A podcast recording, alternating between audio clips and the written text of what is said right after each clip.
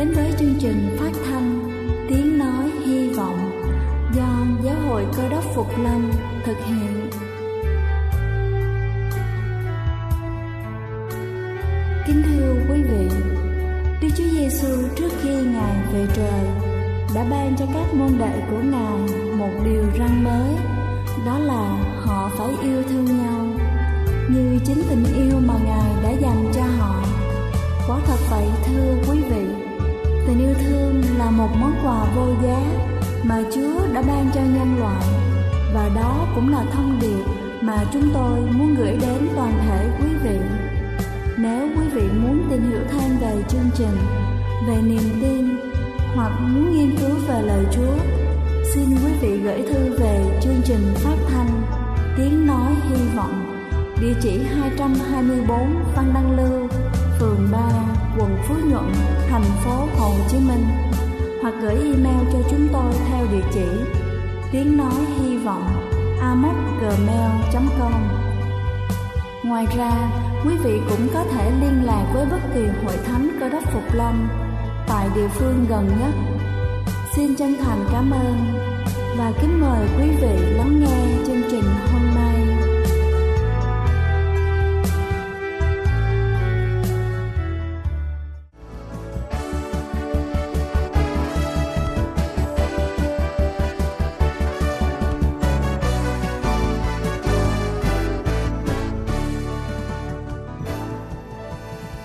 Xin thân ái kính chào quý vị thính giả thân mến.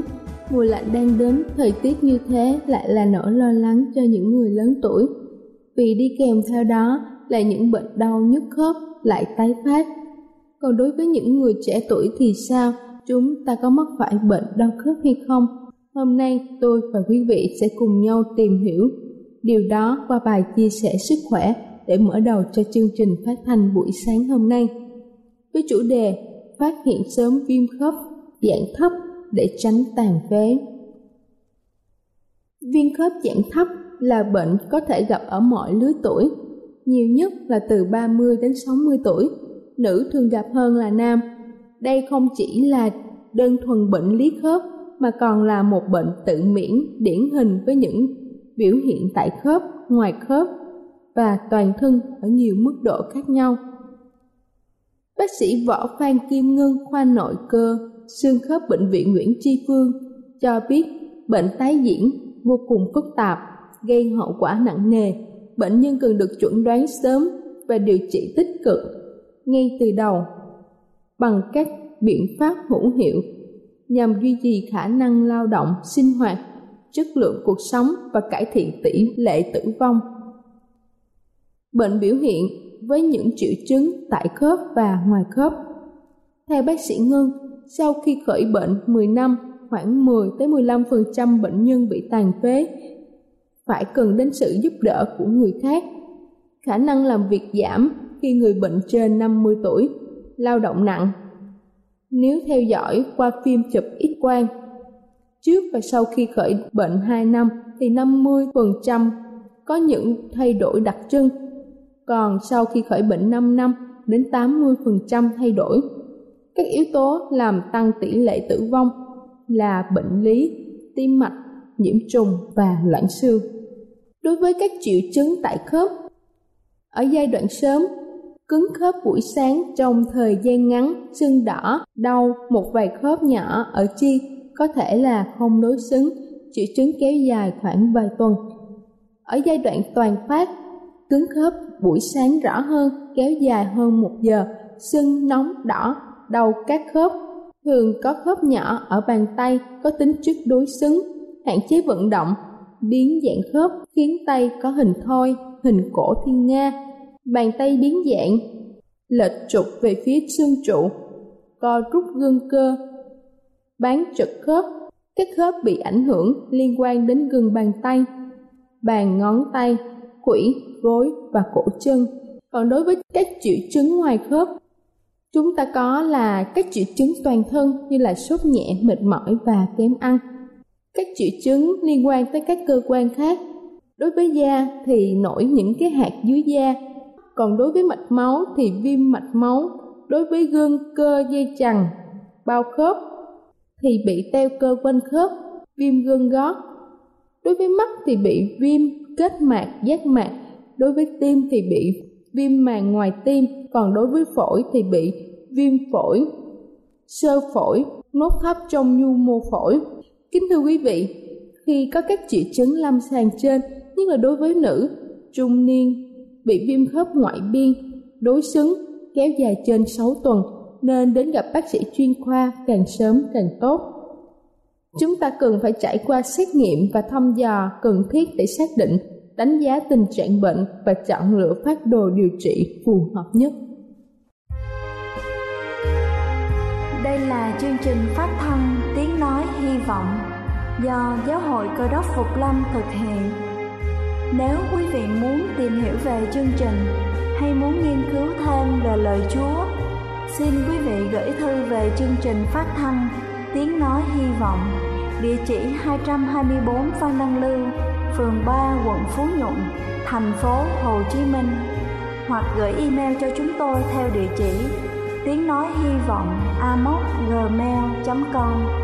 Ngoài ra, quý vị cũng có thể liên lạc với bất kỳ hội thánh Cơ đốc Phục Lâm tại địa phương gần nhất. Xin chân thành cảm ơn và kính mời quý vị tiếp tục lắng nghe chương trình hôm nay.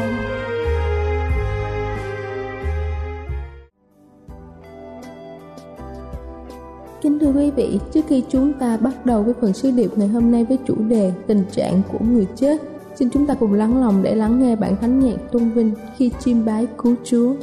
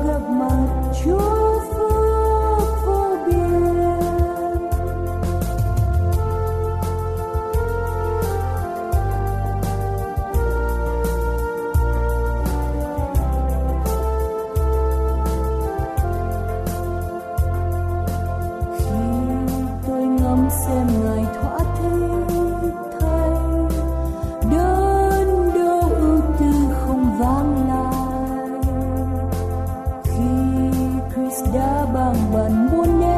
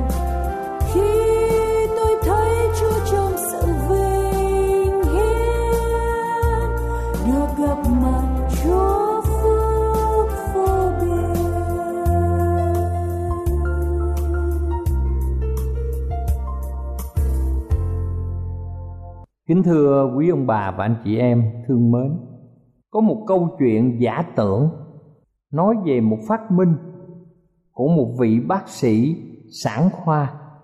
Và trong cái phát minh quan trọng này ông có thể truyền tư tưởng như đứa bé trong bầu thai.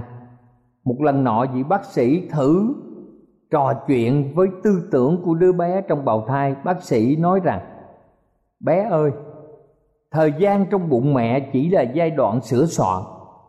Cuộc đời của con thực sự sẽ đến sau khi con được sanh ra ở trên trần gian. Những ngày ở trên trần gian là một cuộc đời mà con chưa biết và chắc chắn là con không bao giờ tưởng tượng ra được. Nghe tư tưởng này, đứa bé liền nói rằng, thôi, thật là chuyện mê tín. Cuộc đời trong bụng mẹ của tôi là cuộc đời duy nhất và tôi biết được lúc này. Ngoài ra không có cuộc đời nào khác. Một cuộc đời ở nơi nào khác chỉ là điều bịa đặt, không có thật. Rồi một lát sau, đứa bé trong bào thai lại thắc mắc, nhưng mà tại sao tôi có mắt ở trên mặt? Để làm gì khi mà tôi luôn luôn nhắm?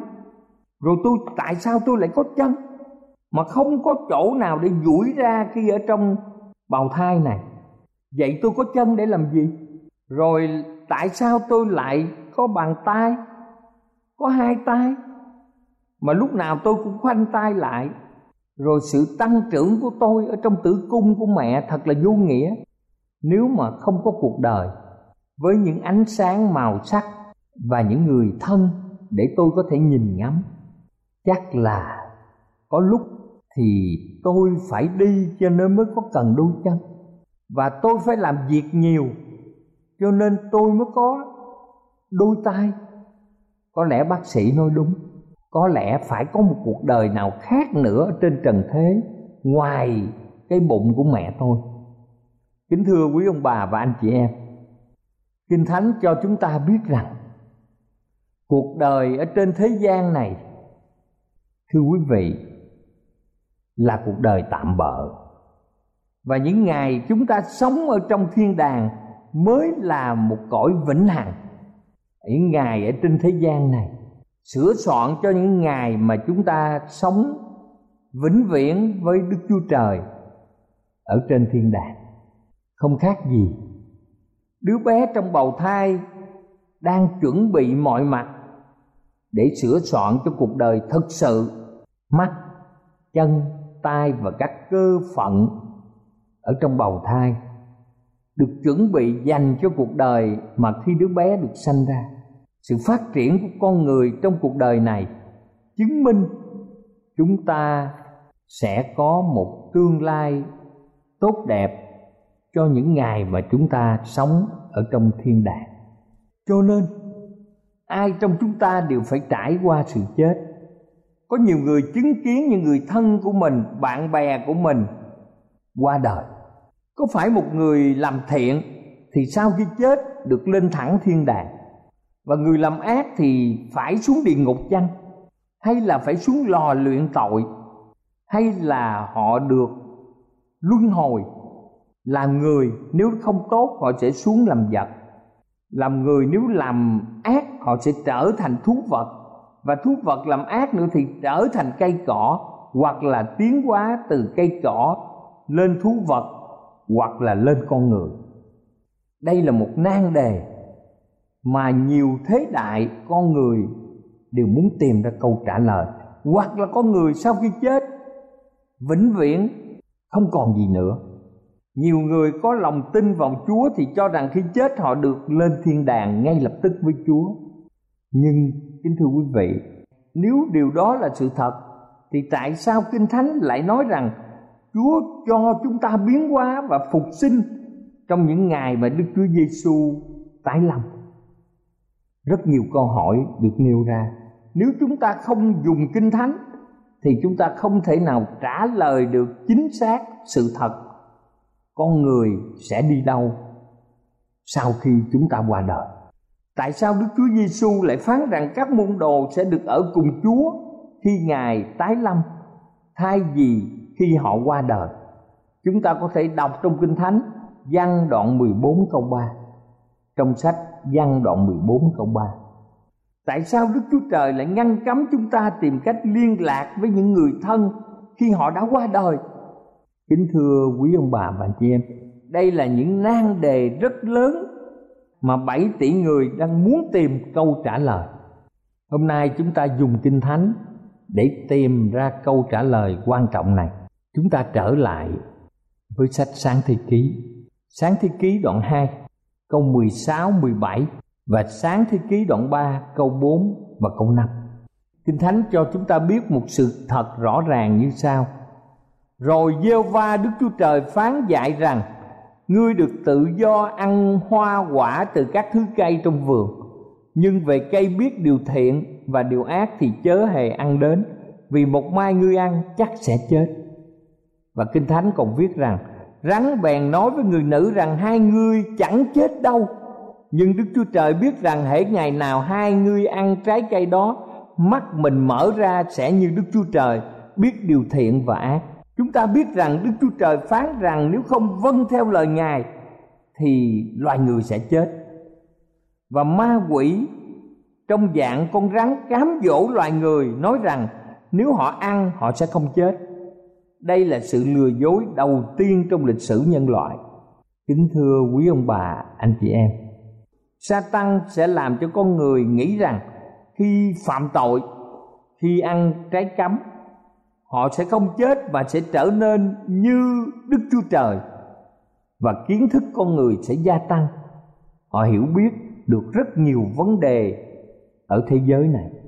Biết bao nhiêu con người cũng bị xa vào sự lừa dối này của ma quỷ. Nhiều người tin rằng người chết hiểu hết mọi việc. Chết được coi chỉ là một giao điểm trong tiến trình tiến hóa. Linh hồn được giải thoát biết chuyện quá khứ, vị lai và có thể trở về, nhập vào người khác, nói chuyện với người sống và thông báo rất nhiều tin tức quá khứ và tương lai. Nhiều người ở trong xã hội đã rơi vào bẫy sập này và rơi vào dòng kèm hãm của ma quỷ và bị hư mất. Cho nên chúng ta xem ở trong kinh thánh, lời chúa dạy về việc liên lạc với vong hồn người chết như thế nào. Trong Lê Vi Ký đoạn 19 câu 31, Kinh Thánh Lê Vi Ký đoạn 19 câu 31 viết như sau: Các ngươi chớ cầu đồng cốt hay là thầy bói, chớ hỏi chúng nó e vì chúng nó mà các ngươi phải bị ô uế. Ta là giê va Đức Chúa Trời của các ngươi. Nghĩa là Chúa là Đức Chúa Trời của chúng ta. Chúng ta chớ nên đi cầu đồng cốt hay là thầy bói và chớ hỏi đồng cốt hay thầy bói e rằng vì chúng ta quan hệ với những người đồng hay là thầy bói thì mà chúng ta bị ô uế trong sách Esai đoạn 8 câu 19 và câu 20 giải thích cụ thể cho chúng ta. Kinh Thánh viết rằng, nếu có ai bảo với các ngươi hãy cầu hỏi đồng bóng hay là thầy bói là kẻ nói ríu rít, líu lo thì hãy đáp rằng, một dân tộc há chẳng nên cầu hỏi đức chúa trời mình sao? Há lại vì người sống mà hỏi kẻ chết sao? Hãy theo luật pháp và lời chứng. Nếu dân chẳng nói như vậy, chắc sẽ chẳng có rạng đông cho nó. Chúng ta tạ ơn chúa, vì chúng ta có lòng tin nơi thượng đế, đức chúa trời toàn năng. Như vậy chúng ta biết rằng một người sau khi họ qua đời sẽ không biết gì hết. Đây là tư tưởng rất là quan trọng mà trong kinh thánh sách truyền đạo đoạn 9 câu 5 đã cho chúng ta một sự thật rất rõ ràng. Kẻ sống biết mình sẽ chết, nhưng kẻ chết chẳng biết gì hết, chẳng được phần thưởng gì hết vì sự kỷ niệm họ đã bị quên đi.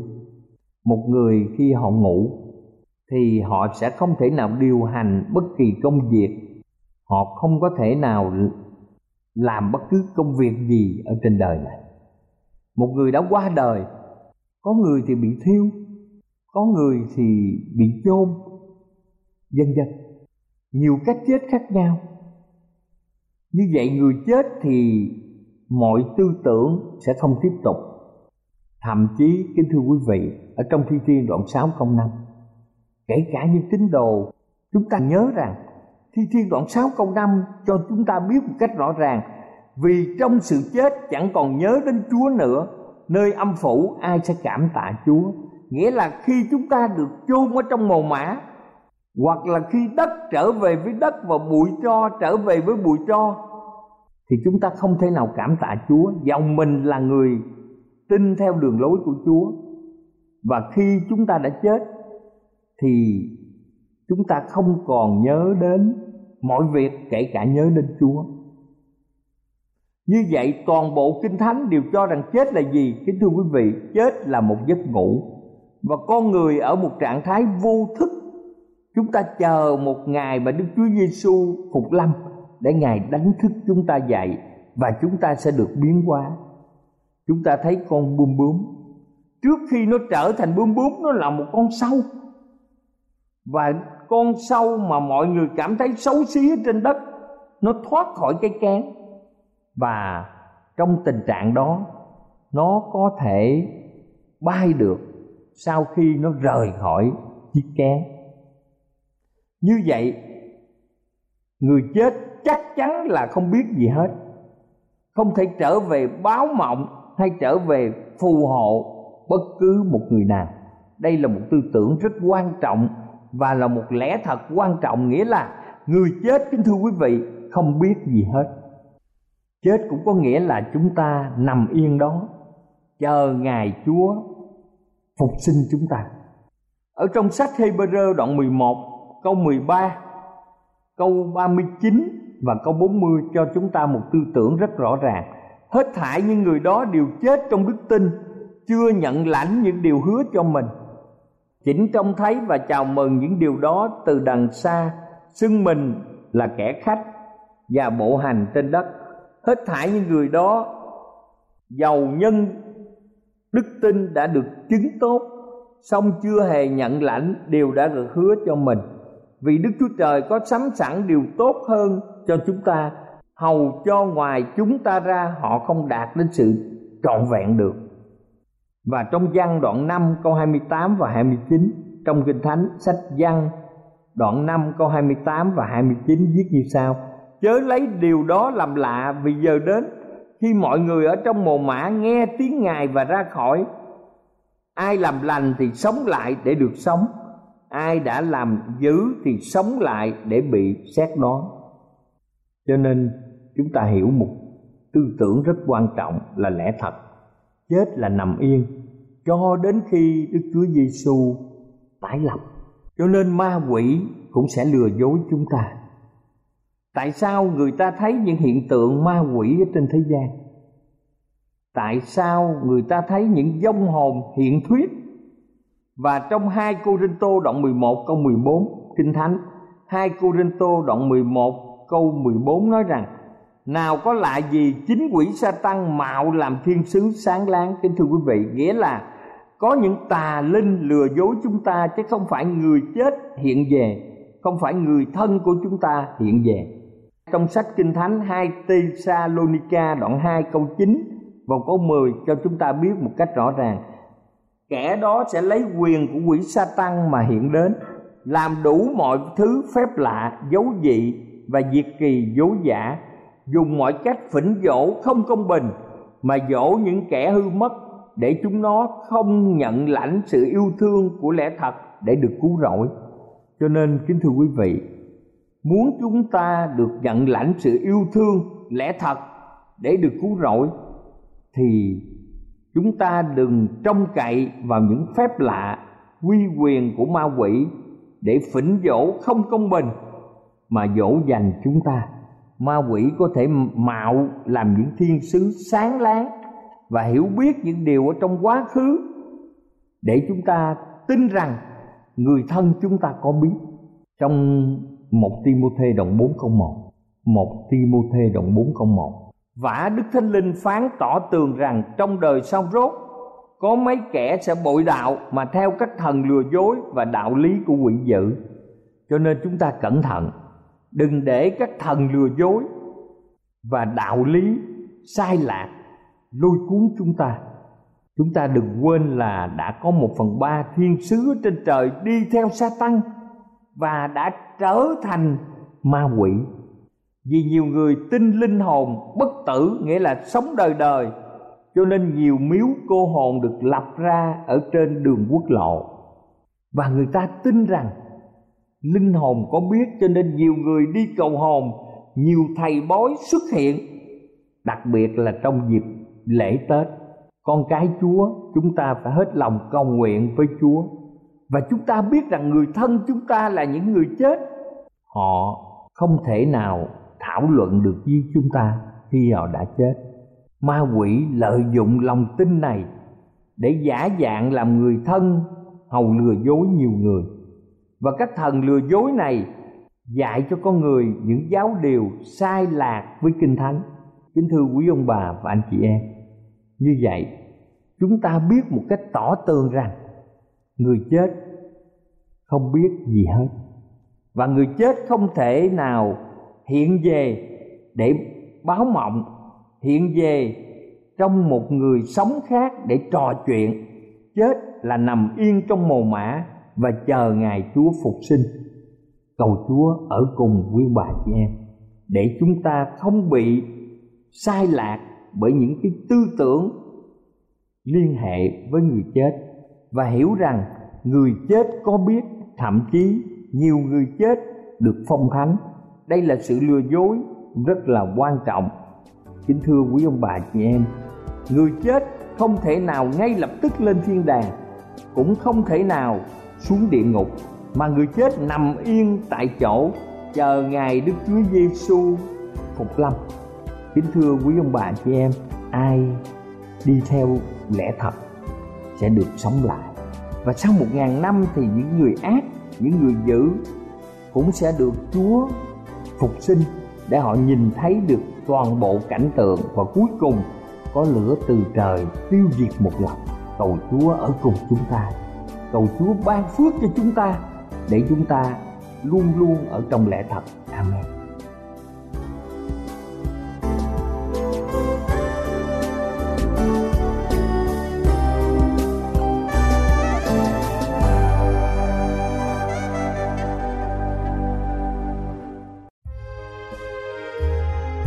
Đây là chương trình phát thanh Tiếng Nói Hy Vọng do Giáo hội Cơ đốc Phục Lâm thực hiện.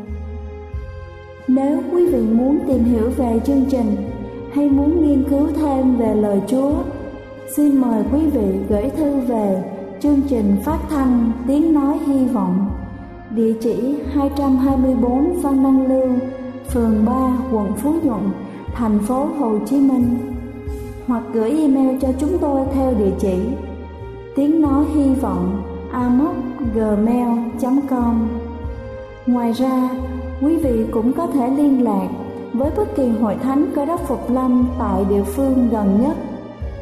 Xin chân thành cảm ơn và hẹn gặp lại quý vị trong chương trình lần sau.